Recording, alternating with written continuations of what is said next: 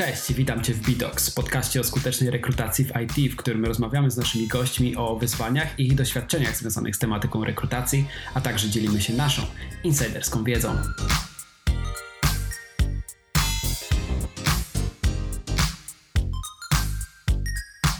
Cześć, z tej strony Bartek, a Ty słuchasz piątego odcinka podcastu Bidox.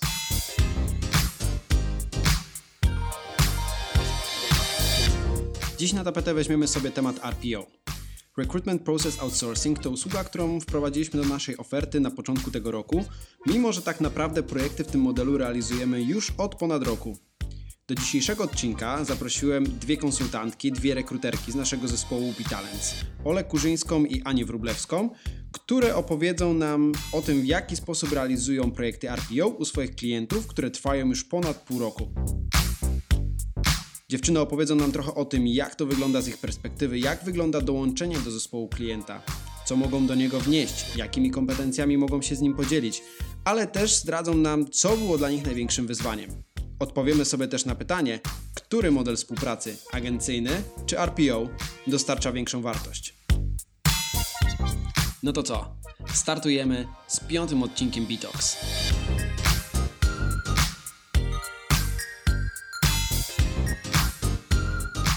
Cześć, witam Was w piątym odcinku naszego podcastu Bitox. Dzisiaj ze mną Ola Kurzyńska i Ania Wróblewska. Cześć. Cześć Bartek. E, dziewczyny są naszymi konsultantkami w projektach e, RPO i dzisiaj sobie troszeczkę o tym więcej porozmawiamy. Natomiast e, na dobry początek chciałem Was zapytać, co ostatnio oglądałyście ciekawego? To może ja zacznę. Ja ostatnio po raz kolejny, jak sobie ostatnio liczyłam, to myślę, że to jest już chyba szósty raz, kiedy obejrzałam Foresta Gampa i co, mm, co oglądam ten film na nowo, to odkrywam nowe rzeczy. I myślę, że trochę tak też jest z kompetencjami e, rekrutera na RPO, ponieważ e, dołączając do zespołu, tego, którego, w którym obecnie pracuję, e, też zaczęłam odkrywać nowe obszary i odkrywałam też swoje nowe kompetencje. I mm, oglądając ten film, kiedy już kończę współpracę, myślę sobie, że tak, właśnie taką analogię odkryłam ostatnio. No, bardzo ciekawe, bardzo ciekawe. Porównanie filmu do RPO. Ola? E, no ku mojej e, dużej radości Netflix ostatnio wypuścił wszystkie części Harry'ego Pottera, w związku z czym już zdążyłam przez wszystkie od nowa przejść po raz już też nie wiem który, bo nawet tego nie liczyłam. A jeżeli mamy nawiązać do, do filmu e, nasze kompetencje rekruterskie, no to myślę, że na RPO często się dzieje prawdziwa magia. także, e, także też bym mogła powiedzieć, że gdzieś tam film mi przypomina o, o tej mojej codziennej pracy. No dobra, to w takim razie czym w ogóle jest to RPO? Bo tak sobie mówimy, powtarzamy sobie tą nazwę, może nie wszyscy nasi słuchacze tak naprawdę wiedzą, o co w ogóle chodzi. Więc jakbyście mogły nam przybliżyć, czym RPO jest. Mm, RPO, czyli Recruitment Process Outsourcing, bardzo mocno wiąże się z rekrutacją, natomiast dla mnie to wejście w totalnie nową ścieżkę rozwoju, e, w ścieżkę wewnętrznego HR-u. I tak naprawdę okazało się, że w Bitalent mamy w swoim ulu takie osoby, które świetnie sobie radzą z takimi tematami pozarekrutacyjnymi, E, i sprawnie wykorzystaliśmy ten talent. E, z mojej perspektywy to możliwość wejścia w zupełnie inną kulturę organizacyjną, w zupełnie inny zespół, e, poznanie tej kultury organizacyjnej od podszewki i zbudowanie zespołu deweloperskiego od zera. Okej, okay, okej. Okay. Ola, chciałabyś coś dodać jeszcze? E, no myślę, że przede wszystkim RPO z perspektywy e, klienta to jest zyskanie tak naprawdę nowej osoby w zespole HR-owym, już z kompetencjami, już z takim przygotowaniem merytorycznym i w kontekście rekrutacji IT też, też z takim przygotowaniem technicznym. Także no przede wszystkim ja mm, traktuję to RPO jako takie szybkie wniesienie swojego rekruterskiego know-how, ale też tych takich naszych bitarencowych y, zasad, tej jakości, którą reprezentujemy także w przypadku realizacji innych, y, innych projektów. Mhm. Okej. Okay. Mówicie też trochę o tym z perspektywy klienta, o tym, co klient zyskuje tak naprawdę w, decydując się na, na RPO. A gdybyście miały tak powiedzieć od siebie z perspektywy czysto rekruterskiej, czym dla Was jest RPO, jak, e, jak widzicie swój udział w tym RPO, może czym się zajmujecie w RPO, jakie, jakie, jakie obowiązki na Was czekają, czego klient się może po Was spodziewać? Mhm. E, my, wydaje mi się, że RPO ma taką, z mojej perspektywy, z perspektywy rekrutera, ma taką e, fajną zaletę, że w momencie, kiedy rozmawiam z kandydatami, kiedy mm, namawiam ich do, do naszej oferty, do tego, żeby dołączyli do zespołu, to jednak to jest trochę tak, że sprzedaję produkt, który sama przetestowałam, ponieważ weszłam w tą organizację, poznałam zespół, e, poznałam ich standardy, to w jaki sposób pracują, jak często się spotykają, czym się kierują w tej codziennej komunikacji. I kiedy rozmawiam o tym z kandydatem, to ja de facto mówię my, nie mówię klient. No. E, I to jest e, dla mnie też takie e, no, bardzo ciekawe, kiedy mogę szczerze o, o tym kliencie, o tym produkcie porozmawiać, no a jednak e, no, też jako rekruter myślę występuję w takiej roli sprzedawcy e, chociażby, chociażby tej oferty. Także z perspektywy mojej no myślę, że przede wszystkim to, że jest ten bezpośredni kontakt z hiring managerami, z organizacją od wewnątrz, co potem też się przekłada na, na jakość tego procesu rekrutacyjnego w odbiorze przez, przez kandydata. A po, pozwól, że pociągnę cię jeszcze trochę za język, bo powiedziałaś o szczerości. I jak myślisz, jaką rolę właśnie odgrywa szczerość w przedstawianiu oferty kandydata, właśnie będąc, e, będąc rekruterem na, na RPO versus na przykład będąc e, rekruterem pracującym w modelu agencyjnym? Mm, To znaczy, myślę, że generalnie y, szczerość ma znaczenie niezależnie od tego, jaki mamy proces rekrutacyjny. Czy to jest ten model agencyjny, czy RPO. Wydaje mi się, że e, no nie można tworzyć wizji organizacji, która nie istnieje i tak naprawdę i tak to wyjdzie w praniu, jak nam kandydat dołączy do organizacji, po czasie się zorientuje, że coś jest jednak nie tak.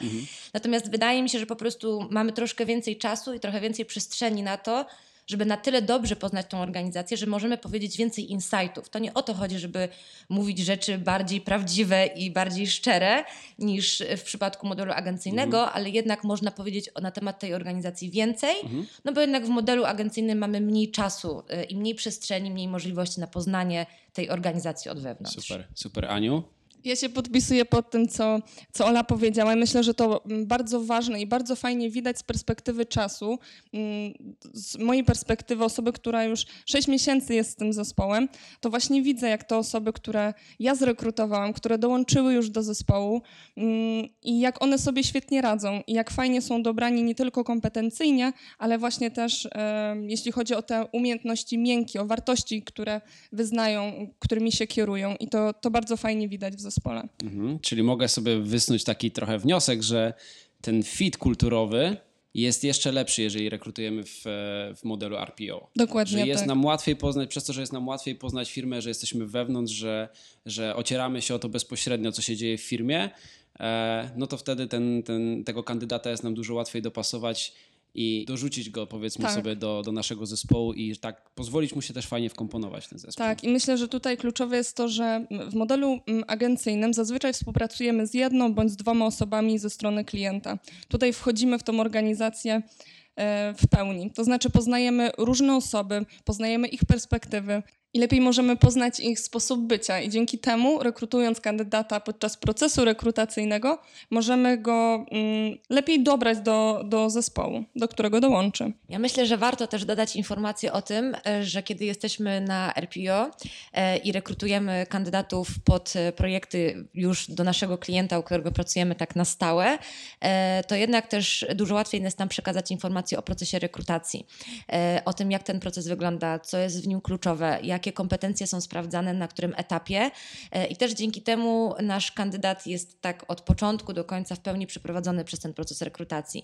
Więc wydaje mi się, że też, też to taką wartością dodaną dla, no znowu, dla tego e, kandydata i jednak budowanie tego pozytywnego candidate experience w e, całym procesie. I to znowu wynika w takim razie właśnie z tego, że tą kulturę organizacyjną możemy poznać dużo lepiej, będąc na RPO. No okej, fajnie. E, to teraz chciałbym przejść e, do kolejnego mojego pytania i chciałbym się od Was dowiedzieć trochę mm, tego, jak wyglądały Wasze pierwsze dni u klienta. Być może jak wyglądał onboarding, jak e, wyglądało przyjęcie Was do zespołu. Trochę więcej na temat tego, e, tych pierwszych kilku, kilku dni. U mnie wyglądało to dosyć zabawnie, ponieważ byłam pierwszą osobą odpowiedzialną za, za obszar HR-owy w zespole. W związku z tym tego onboardingu nie było. Sama ten proces musiałam stworzyć od zera. E, Natomiast wyglądało to tak, że sukcesywnie, z dnia na dzień, z tygodnia na tydzień, coraz bliżej poznawałam zespół, poznawałam ich bóle, e, poznawałam ich potrzeby i mogłam wychodzić naprzeciw ich oczekiwaniom. Pamiętam nasze pierwsze spotkanie i trwało ono aż 4 godziny. Było to spotkanie online, e, ze względu względu na odległość, ponieważ e, ten klient jest zagraniczny.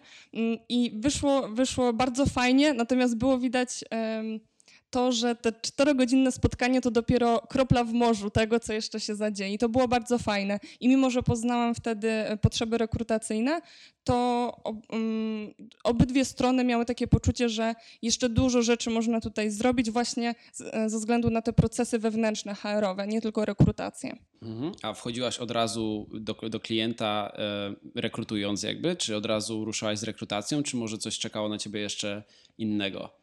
Naszym priorytetem była rekrutacja i to, to na pewno. Budowaliśmy zespół od zera w obcym e, dla klienta mieście, nawet w obcym dla klienta kraju, także wyzwań tutaj było sporo. Mm, Naszym priorytetem było właśnie zbudowanie kilkuosobowego zespołu w Warszawie, a potem zajęcie się tym wszystkim, co jest potrzebne, żeby tych pracowników utrzymać. Okej. Ola, do ciebie to samo pytanie. Jak to wyglądało u ciebie? Ja- Jak, jak przebiegały te pierwsze dni e, onboardingu u klienta? Mhm. U mnie współpraca zaczęła się właściwie od tego, że e, wyjechałam do Gdańska na, na tydzień. E, Czyli zupełnie inaczej niż Ania. Ania miała zdalnie, ty pojechałaś do Gdańska. To znaczy, ja też y, generalnie pracowałam zdalnie dla klienta, natomiast y, też takie założenie było, że raz w miesiącu na tydzień pojawiam się y, w siedzibie. Em, No a że klient był z Gdańska, to miałam tą przyjemność, żeby sobie troszkę czasu też spędzić nad naszym polskim morzem. Em, Miałam też to szczęście, że akurat w moment, w którym rozpoczynaliśmy współpracę, to był e, moment, kiedy mm, zespół się też dopiero integrował. I akurat kiedy przyjechałam do Gdańska, to był dzień integracji całego zespołu, także, e, także dodatkowo to pomogło nam przełamać te, te pierwsze, e, Pierwsze te lody. pierwsze lody. Mhm. Tak, pamiętam, że to też było takie dla mnie podwójne wyzwanie, ponieważ cały zespół był bardzo międzynarodowy, więc e, jeszcze bardzo szybko musiałam się przestawić też na tą pracę z językiem angielskim, z nowym zespołem, z nowym produktem. Natomiast e, dobrze wspominam ten czas, dlatego że ten tydzień pozwolił nie tylko na to, żeby poznać zespół, spotkać się przy kawie e, w kuchni i tak e, na luźno porozmawiać z osobami, które są w organizacji, ale też dzięki temu, że byłam na miejscu, mogłam poznać produkt. Miałam też e, z tego zakresu szkolenie i to był taki mój główny onboarding, Mhm. e, żeby zrozumieć ten produkt, tak? No Też jasne. od strony nawet klienta, od strony e, użytkowników produktu, Mhm. co potem przekładało się też na proces rekrutacji. Mogłam to dużo bardziej dokładnie wytłumaczyć też kandydatom, którzy, którzy byli w procesach. To, co też było takim ciekawym insightem, który zbierałam w trakcie gdzieś tam tego pobytu i potem przekładało się to na, na jakość e, współpracy, to było to, że mogłam zobaczyć inne miasto i zobaczyć, jaka jest lokalizacja siedziba, siedziby firmy, e, jak daleko jest do takich podstawowych punktów w mieście, e, bo o to Takie też... odniesienie trochę do naszego biura w Poznaniu. Tak, myślę, że tak, dlatego że ta, te oferty e, u mojego klienta w dużej mierze były ofertami na relokację, e, więc e, no, podpadały takie pytania ze strony, ze strony kandydatów. No jasne, zawsze jest ważne, nie? Czy jest blisko do centrum, czy gdzieś tutaj jest co zjeść w okolicy, tak, jak tak. dojazdem. Tak, myślę, że ta infrastruktura, to otoczenie, to gdzie ewentualnie mógłbym mieszkać, jakie są te odległości, czy będę potrzebował samochód, czy mogę dostać się komunikacją miejską, to są ważne kwestie dla osób, które mają się relokować.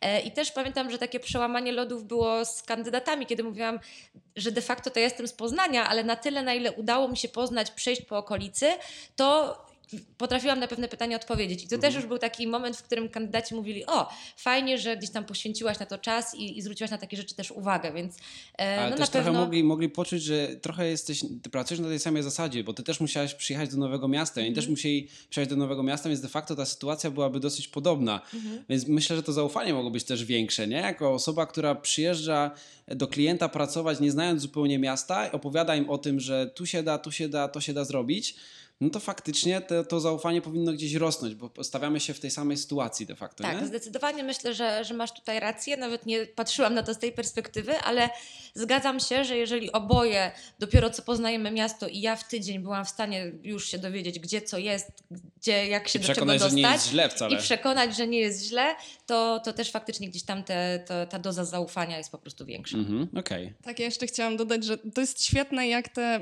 jak różne RPO, jak bardzo różnią się od siebie, bo tutaj Ola wspominałaś o biurze, do którego mogłaś dołączyć. U nas tego biura nie było, w związku z tym to ja kandydata musiałam mówić, słuchajcie, jeszcze nie mamy biura, ale obiecuję, będzie blisko metra, e, przystanku metra, tak. Także tak to wyglądało. I też a propos, a propos integracji, no wyglądało to tak, że ja też przejęłam trochę obowiązki office managera, w związku z tym dopóki ja tej integracji nie zorganizowałam, to tam nic się nie zadziało. Więc e, fajnie, że mm, są takie różne perspektywy i różne możliwości wejścia do zespołu. Ja akurat miałam tą możliwość, żeby budować te wszystkie procesy od zera. To chyba jeszcze było dodatkowe wyzwanie, prawda? Wcielać się w zupełnie nową rolę, której do tej pory nie, nie miałaś okazji y, sprawdzić. Bycie office managerem wcale nie jest takie proste. Tak, tak, dokładnie. I też mm, ze względu na to, że mm, formalnie miałam się e, relokować do Warszawy, to się nie zadziało ze względu na, na mm, pandemię. sytuację, Tak. którą mamy obecnie. Dokładnie. E, Natomiast byłam w pełni gotowa, już spakowana, żeby to zrobić. No dobra, to jest też fajny, fajny, fajny insight, bo e, widać to u was dziewczyny tą otwartość na to, żeby do tego klienta pojechać, żeby zobaczyć jak to, jak to wygląda na miejscu, wręcz relokować się i mieszkać w, w miejscu, w którym e, klient ma swoje biuro, czy będzie budował swoją siedzibę. I właśnie o to chciałem zapytać, bo Ola też o tym wspominałaś. Jak to wygląda na co dzień? Czy pracujemy bardziej z, właśnie od biura, z biura klienta, czy pracujemy może zdalnie, czy jakoś to się da łączyć? No, obecnie mamy taką sytuację, że. Mamy że jaką tutaj, mamy, no. Dokładnie, że generalnie wszyscy staramy się pracować zdalnie i też na, na szczęście e, no, mamy takie możliwości. Natomiast e, w przypadku e, tego mojego RPO, na którym jestem obecnie, docelowo miało być tak, że właśnie tak jak wspomniałam, raz w miesiącu jestem w Gdańsku, spędzam tam ten tydzień, może dwa, w zależności również od tego, jakie są e, potrzeby, ale też moje możliwości e, wyjazdu. Oczywiście no, była też taka propozycja, żebym może jednak na te pół roku się relokowała do Gdańska i nie ukrywam, że też o tym myślałam, że to, to nie są takie rzeczy, które są niemożliwe do, y, do zrobienia. To wszystko oczywiście trzeba pięknie ustalić i, i sobie gdzieś tam to, to wszystko zaplanować, ale y, no, mamy takie możliwości. Y, I też myślę, pod tym kątem dobieramy rekruterów w Bitalens. Jeżeli, jeżeli jest gdzieś tam ta relokacja konieczna i wiemy, że jest osoba, która jest na tą relokację otwarta, no to też siłą rzeczy gdzieś tam pewnie takiemu rekruterowi będą, będą proponowane takie konkretne projekty. Mhm, mhm. A zdarzyło się, prawda? Mieliśmy taki projekt e, w Warszawie u klienta, gdzie jedna osoba z naszego zespołu relokowała się faktycznie full time i, i przez trzy miesiące bodajże. Dobrze kojarzę? Albo nawet troszkę, troszkę dłużej? dłużej, tak, troszkę dłużej. No i też y, no nie, to nie był jedyny projekt, gdzie, gdzie ta relokacja Mhm. była brana pod uwagę, no chociażby właśnie w przypadku Ani, tak jak Mhm. mówiła przed chwilą. A co z pracą w 100% zdalnie? Czy to też jest możliwe, czy to też się da ogarnąć z klientem, czy raczej ten kontakt na miejscu bieżący jest na tyle potrzebny, że raczej klienci tego wymagają i, i, i nie, nie ma takiej opcji? Wiesz co, bardzo długo nam się wydawało, że nie jest to możliwe i że fajnie jakbym była na miejscu w Warszawie. Natomiast e, sytuacja i to, jak to wszystko, e, do czego to doprowadziło, czyli do pracy stuprocentowo zdalnej, pokazało, że jest to możliwe. W związku z tym ja myślę, że tutaj nie tylko Polska, ale być może Europa czy cały świat stoi przed nas otworem e, ze względu na to, że jest to możliwe. Jest możliwe ułożenie procesów, ale też wejście w nową firmę, w nowy, nowy zespół stuprocentowo zdalnie. No dobra, to jeszcze postaram się trochę włożyć kij w mrowisko i zapytam, czy myślicie, że na pracy zdalnej w modelu RPO coś się traci versus praca e, w 100% u klienta, czy w modelu łączonym? Ja myślę, że mm, traci się trochę mm, możliwość nawiązania relacji. To znaczy, nawiązywanie relacji online też jest ok i da się, natomiast to jest znacznie dłuższy proces. Mhm. E, I myślę, że to widać nie tylko, ja, ja widzę to nie tylko mm, u siebie, ale też u, u osób, które zatrudniłam, które stają się teraz zespołem, nie grupą osób, właśnie tylko zespołem, e, że to nawiązywanie relacji jest znacznie większym wyzwaniem niż myśleliśmy, że będzie właśnie ze względu na zespół rozproszony. Mhm. Okej. No dobra, a przejdę sobie już znowu krok dalej i już troszeczkę rozmawialiśmy, troszeczkę rąbka tajemnicy tutaj uchyliliśmy na temat tego, jak wygląda wasza praca na RPO, ale mogliby, jeżeli byśmy mogli, to skupmy się teraz na tym faktycznie, jak wygląda wasz dzień, jakie są wasze obowiązki, bo wiem, że e, zarówno Ola, jak i Ania macie totalnie różne obowiązki, macie totalnie jakby różną, różną ścieżkę tej waszej kariery na RPO i właśnie chciałbym was zapytać, jak to wygląda i byśmy może sobie tutaj troszeczkę to porównali. Jasne. Ja tak naprawdę teraz jestem odpowiedzialna za kilka obszarów. Natomiast początkowo, tak jak już wspominałam, moim głównym celem to były zatrudnienia, to znaczy stworzenie tego zespołu od zera. E, Plan lipcowy został wykonany w maju, w związku z tym Super. na ten moment e, zajmuję się innymi rzeczami i są to po prostu procesy wewnętrzne. E, oprócz rekrutacji zajęłam się budowaniem on, onboardingu, tego wszystkiego, co dzieje się, całą, jestem odpowiedzialna za tą całą magię, która dzieje się po dołączeniu tej osoby do zespołu. Czyli po pierwsze nawiązywanie relacji, motywowanie pracowników, dbanie o, o biuro, czyli właśnie ten office management. E, Szybko okazało się, że jest bardzo dużo takich wrzutek, które są potrzebne, które wynikają też z tego, że to biuro powstało od zera. Ym, Musiałam też zaangażować się w budowanie polityki HR-owej od zera, ponieważ mm, no, firma już miała swoją poli- politykę HR-ową, ale trzeba je, ją było osadzić w tych polskich realiach. Także tych obszarów jest sporo.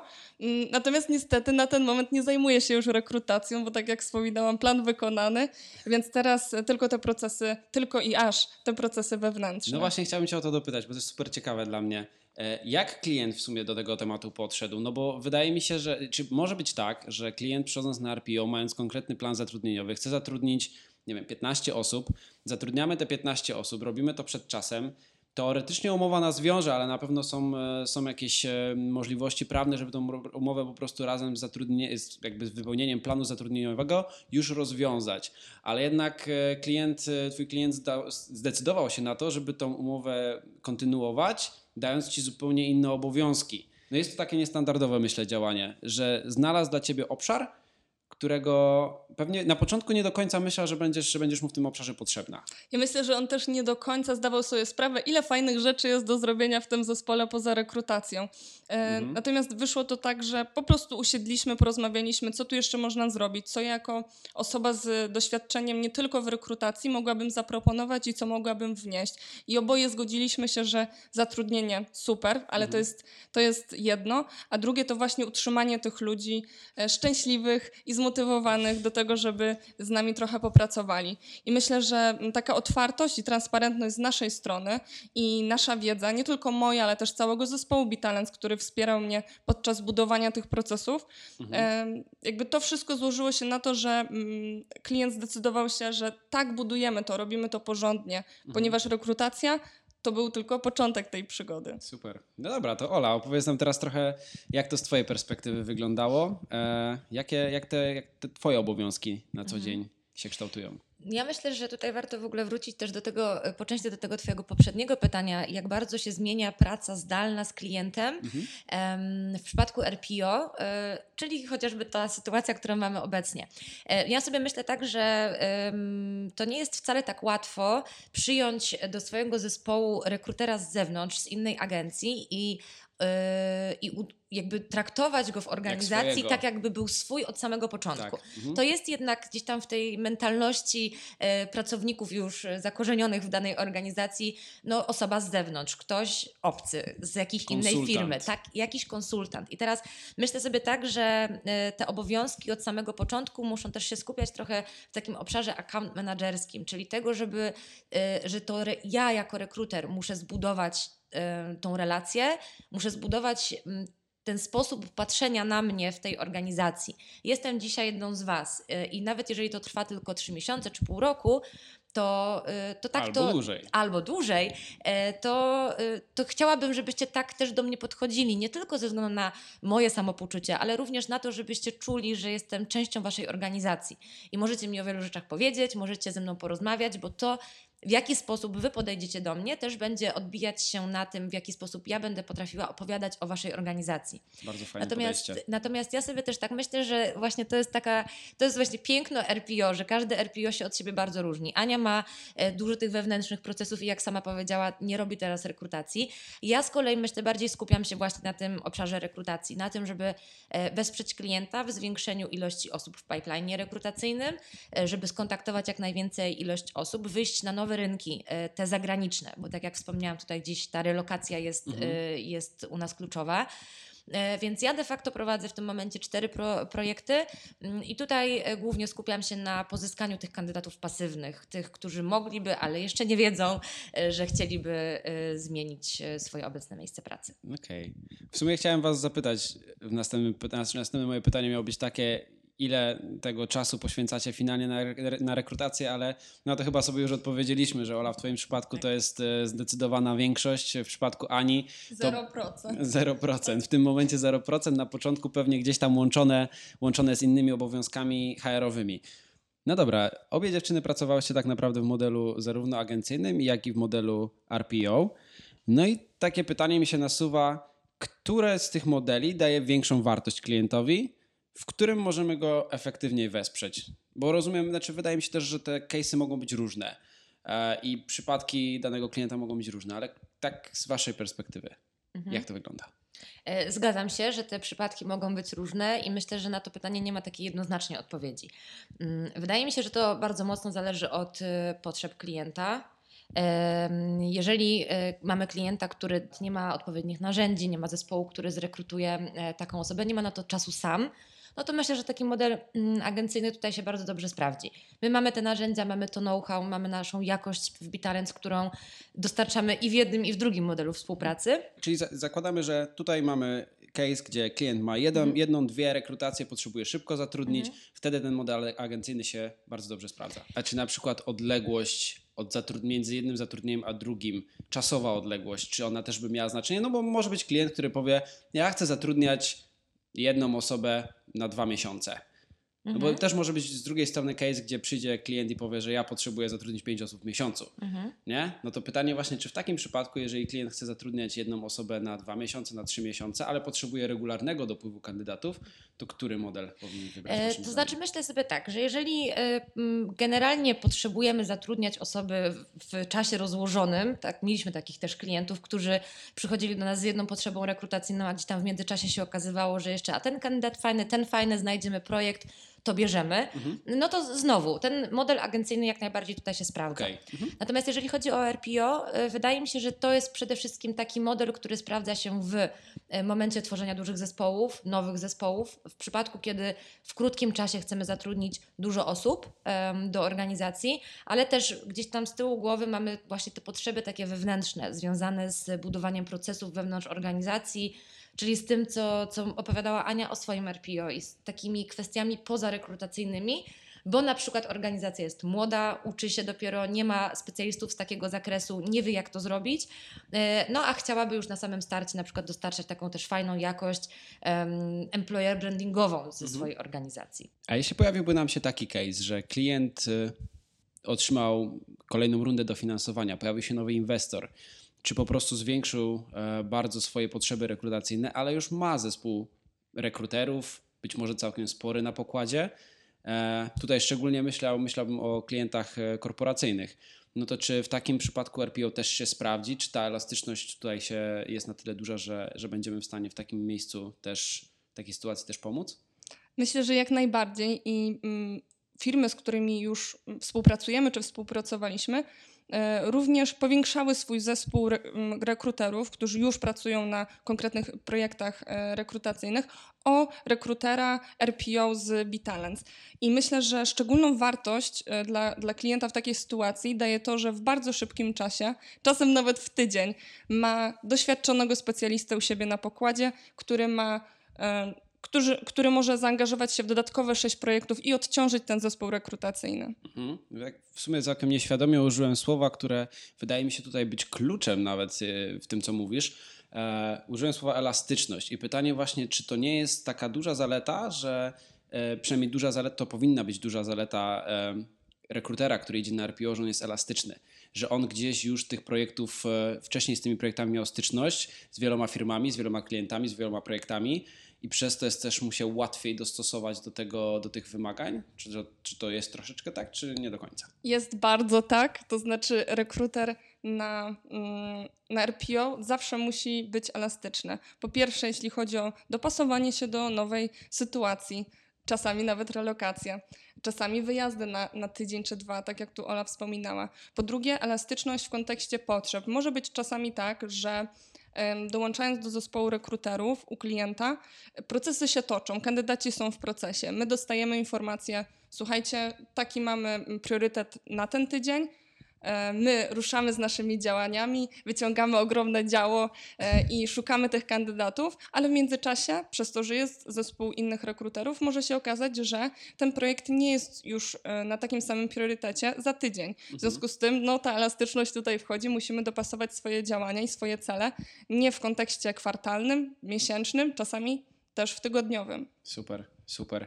No dobra, a przejdźmy sobie teraz e, znowu troszeczkę do tego, co Was spotkało w trakcie RPO i chciałem Was zapytać o to, co uważacie za największy challenge, który się pojawił w trakcie, w trakcie Waszej przygody, w trakcie Waszego projektu na RPO? E, Co uznajecie za takie największe wyzwanie, e, z którym się mierzyłyście? Mhm. E, Wydaje mi się, że w moim przypadku tym największym wyzwaniem e, było środowisko międzynarodowe. To jest tak, że nawet jeżeli się uważa, że znam język angielski i generalnie czuję się w nim ok, e, to kiedy przychodzi taki moment, w którym ten język angielski jest głównym językiem komunikacji, no to jest to wyzwanie i, i, i trzeba się przestawić na to myślenie w zupełnie innych kategoriach. Też myślę sobie tak, że akurat w przypadku moich rekrutacji moją rolą było, wyszło, wy, było wyjście mm, do kandydatów za granicą, więc e, to było trochę takie badanie innych rynków, sprawdzanie tego, czy w ogóle ktoś chce się do nas relokować do Polski, czy ta oferta jest atrakcyjna dla osób z zagranicy. Jeżeli tak, to dla jakich kandydatów, z jakich krajów? E, Dlaczego dla innych krajów ta oferta nie, nie będzie do końca atrakcyjna? Mm, Więc na pewno takie trochę poznawanie tego, co jeszcze nieznane e, i przekonanie, że mm, no, jesteśmy ciekawi, że mamy ciekawy produkt, e, że pomożemy Ci w tej relokacji, a już na pewno wyzwaniem jest relokacja w czasach pandemii i gdzieś tam też Tak. nawet taki pierwszy komunikat, że spokojnie nie musisz się relokować w, w momencie, w którym wszystkie lotniska są pozamykane, tylko gdzieś tam na, na ten start y, możemy się umówić na tą pracę zdalną, natomiast my we wszystkim pomożemy, kiedy już przyjdzie ten odpowiedni moment. Więc, więc na pewno dla mnie e, to takie też zestawienie kompetencji, zestawienie kompetencji kandydatów za granicą z tymi oczekiwaniami w Polsce, bo to też się różni. E, i, I są gdzieś tam te takie podstawowe założenia, które my sobie w głowach tworzymy, a potem się okazuje, że na przykład za granicą kandydaci mają nieco inną ścieżkę rozwoju, nieco inne studia, które przygotowują w, też w inny sposób na przykład do, do wykonywania danej pracy. Także na pewno ten rynek zagraniczny był takim największym challenge'em. To spytam Cię jeszcze, czy spodziewałaś się może tego, że ten rynek zagraniczny będzie challenge'em największym? Może myślałeś o czymś innym, jak szłaś na to RPO i, i decydowałaś się na ten projekt? Mhm. Jak szłam na RPO, to y, nie do końca byłam świadoma tego, że w ogóle na te rynki zagraniczne będę gdzieś tam y, uderzać i, i, i celować w nie. Natomiast y, już w momencie, kiedy ta Czyli decyzja... znowu wchodzi elastyczność. Musiałaś Tak, się przestawić. Tak, tak, dokładnie. Te założenia się zmieniają gdzieś tam w czasie. Myślę, że ta elastyczność to nie jest tylko i wyłącznie kwestia RPO, ale w ogóle pracy rekrutera i tego, że e, no, zmieniają się oczekiwania, zmienia się oferta, natrafiamy na pewną ścianę w rekrutacji, musimy sobie z tym jakoś poradzić, więc ta elastyczność to jest generalnie taka kompetencja chyba, chyba po prostu e, w rekrutacji. Natomiast y, zadałeś mi pytanie, czy spodziewałam się tego, że będzie ta odmienność, jeżeli chodzi o rynek zagraniczny. Y, Myślę, że po części tak. Ja już wcześniej pracowałam na takich zagranicznych projektach, natomiast one były zupełnie różne. Więc to nawet jeżeli się tego spodziewałam, to dla mnie to była nowa lekcja, y, nowe rynki, y, zupełnie inny produkt i zupełnie inna oferta. Więc każdy projekt się od siebie różni, czasem bardziej, czasem mniej. No i to jest też fajne wyzwanie w ogóle w pracy w, pracy w rekrutacji. Okej. Aniu, jakie Twoje było największe wyzwanie? Ja myślę, że cały ten projekt był dla mnie ogromnym wyzwaniem. Przede wszystkim dlatego, że musieliśmy mm, stworzyć, musieliśmy i bardzo chcieliśmy stworzyć wszystko od zera. E, Po pierwsze, musieliśmy mm, zbadać rynek, stworzyć taką ofertę, mm, żeby przyciągnąć kandydatów z rynku do firmy, która nie ma jeszcze, e, nie ma jeszcze zbudowanej marki na tym rynku. No bo wchodząc na zupełnie nowy rynek, nikt nie wiedział, co to za firma, czym się zajmuje e, i to też musieliśmy stworzyć. Po drugie, e, wybrać biuro, stworzyć to biuro po prostu fizycznie, tak żeby też pasowało wszystkim osobom, które dołączą do zespołu. Mm, I żeby też elastycznie do tego podejść, ponieważ praca zdalna też jest możliwa w tym zespole. E, po trzecie, mm, mm, sama rekrutacja, sam proces rekrutacyjny, zestawienie to z, e, z tym, jak już w firmie to funkcjonowało. Natomiast proces tutaj musieliśmy stworzyć tak naprawdę od zera, zaangażować w to e, nie tylko rekrutera, czyli mnie, ale też osoby techniczne, które będą sprawdzać tą techniczną wiedzę kandydatów. Mhm. No i po trzecie, te wszystkie procesy wewnętrzne, o których wielokrotnie już tutaj wspominałam, ale właśnie ta cała magia, która dzieje się w momencie, kiedy ten zespół jest. I teraz sobie myślę, że wyzwaniem na ten moment dla mnie jest zostawienie tego klienta ze wszystkimi narzędziami, ze wszystkimi procesami. Tak, żeby czuł się pewnie. Tak, żeby czuł się pewnie i żeby, e, żeby wszystko gładko poszło, jak mnie już w tym zespole zabraknie. Okej, okej. Okay, okay. Słuchajcie, bo rozmawiamy sobie o tym RPO i tak, e, no nie ukrywam, że chciałbym też przemycić trochę statystyk. Wiem, że tego pytania nie mieliśmy w skrypcie, że będziemy troszeczkę wychodzić poza, ale tak sobie pomyślałem, że fajnie by było mimo wszystko wspomnieć o tym, jak e, RPO wygląda, wygląda w metrykach i e, tutaj z naszych wewnętrznych danych już dobrze wiemy, że no, oszczędność projektów RPO jest dosyć duża versus tradycyjny model agencyjny. E, wiemy, że to jest około 30, między 30 a nawet 60%, e, ale też wiemy, że te zatrudnienia pojawiają się o wiele szybciej. I pytanie, czy wy też to czujecie jako rekruterzy, że ta praca idzie w innym trybie, że ta, ta praca idzie szybciej, że te zatrudnienia przychodzą szybciej faktycznie? Czy to tylko pokazują cyferki, a wy na tym nie skupiacie swojej uwagi? Czy, czy, czy czujecie to też będąc już e, u klienta? Myślę, że tutaj idealnym przykładem na to, że, że to czuć, mhm. to to, że zrealizowaliśmy plan, hiring plan o dwa miesiące wcześniej. No tak. E, I to widać, mimo że mm, te role były powtarzalne, to znaczy na, na jedną technologię zatrudnialiśmy dwóch specjalistów, to i tak widać, że po prostu szło to szybciej. I myślę, że po pierwsze ze względu na to, że byliśmy w stałym kontakcie, mhm. to znaczy mieliśmy wspólny komunikator, mieliśmy weekly call, po prostu współpracowaliśmy jako zespół razem. Wszystkie osoby były w to zaangażowane. Mm, fajnie to widać u jednego z naszych klientów, który na początku um, współpracował z nami w modelu agencyjnym na mhm. kilku projektach, potem przeszedł na model RPO i u tego klienta te koszty rekrutacji zmniejszyły się aż o 43%. I to jest bardzo ciekawe, że faktycznie nawet klienci, którzy pracowali wcześniej na modelu agencyjnym, dostrzegają tą wartość, przechodzą na inny model i jeszcze z tego czerpią korzyści.